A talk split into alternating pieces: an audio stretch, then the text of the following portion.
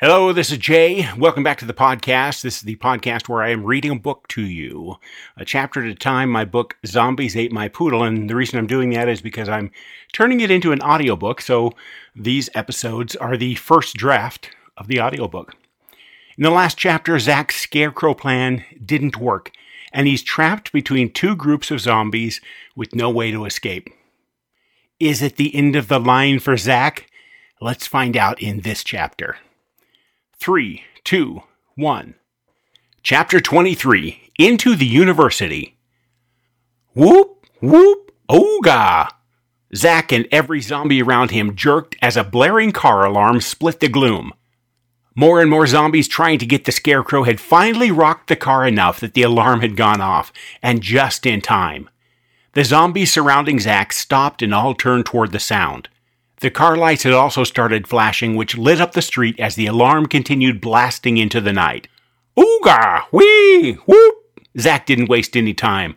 Dodging around the zombie family that had come out of the house, he ran through the back door, shutting it behind him and snapping closed the deadbolt. He headed down a hallway toward the front of the house, looking for the door out into the street.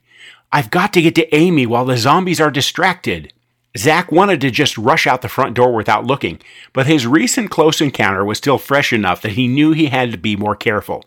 Taking a little longer would be better than getting his brain crunched.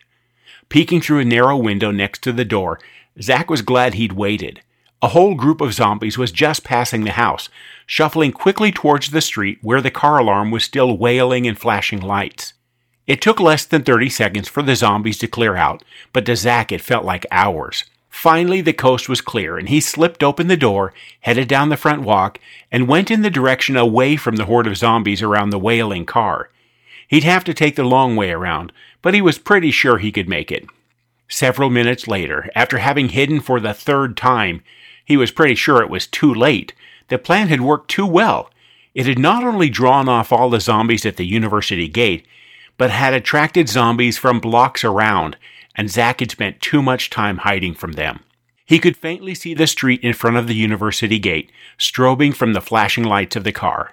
It was clear of zombies, but he was still more than a block away.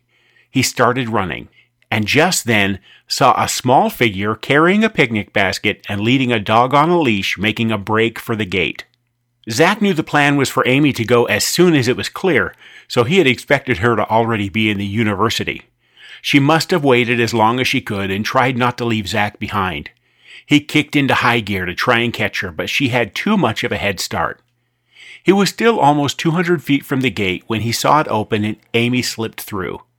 Someone else stuck their head out and looked around, finally spotting Zack and waved him to hurry, but Zack was already going as fast as he could.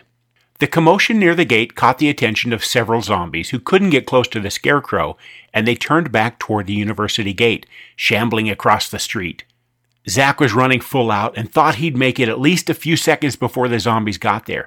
He could slip in and they could shut the gate in the face of the zombies. Now he was only a hundred feet away, and it looked like it would be a tie. The person waving him on started waving him back and yelled, Sorry, and disappeared behind the gate, which started shutting. Amy stuck her head out and pointed up. Remember the tree house, she yelled, as she was abruptly hauled back inside and the gate slammed shut. Zack knew he was arriving at the gate at the same time as the zombies, but it was too late to stop and try to go the other way. Amy's reminder of his swing to the treehouse gave him an extra spurt of energy, and he uncoiled his bullwhip as he ran and looked for a tree branch hanging over the fence, but there were no trees in sight. With only a dozen steps to go before running into a pack of zombies who had turned his way and were reaching out, a beam of light shot out from behind the gate and illuminated curly Q grillwork above the gate, including several spikes of iron aiming at the sky. He knew Amy would come through. Zack whipped the bullwhip ahead of him, and with a crack, it wrapped around one of the spikes.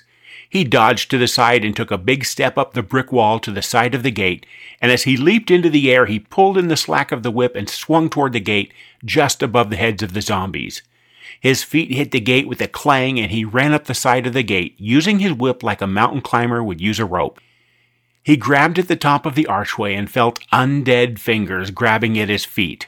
Kicking wildly, he hung onto the top of the gate and tried to get a grip so he could get over.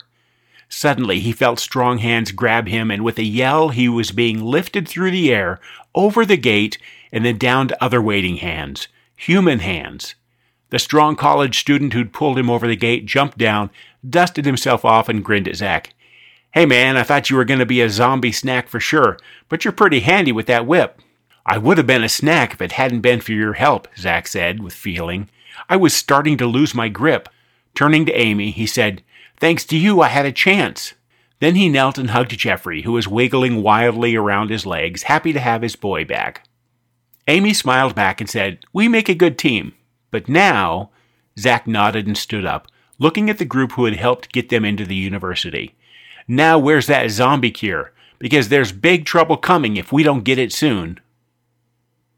And that is it for chapter 23. The scarecrow plan didn't work at first, but it triggered just in time to keep Zack from getting his brain munched on.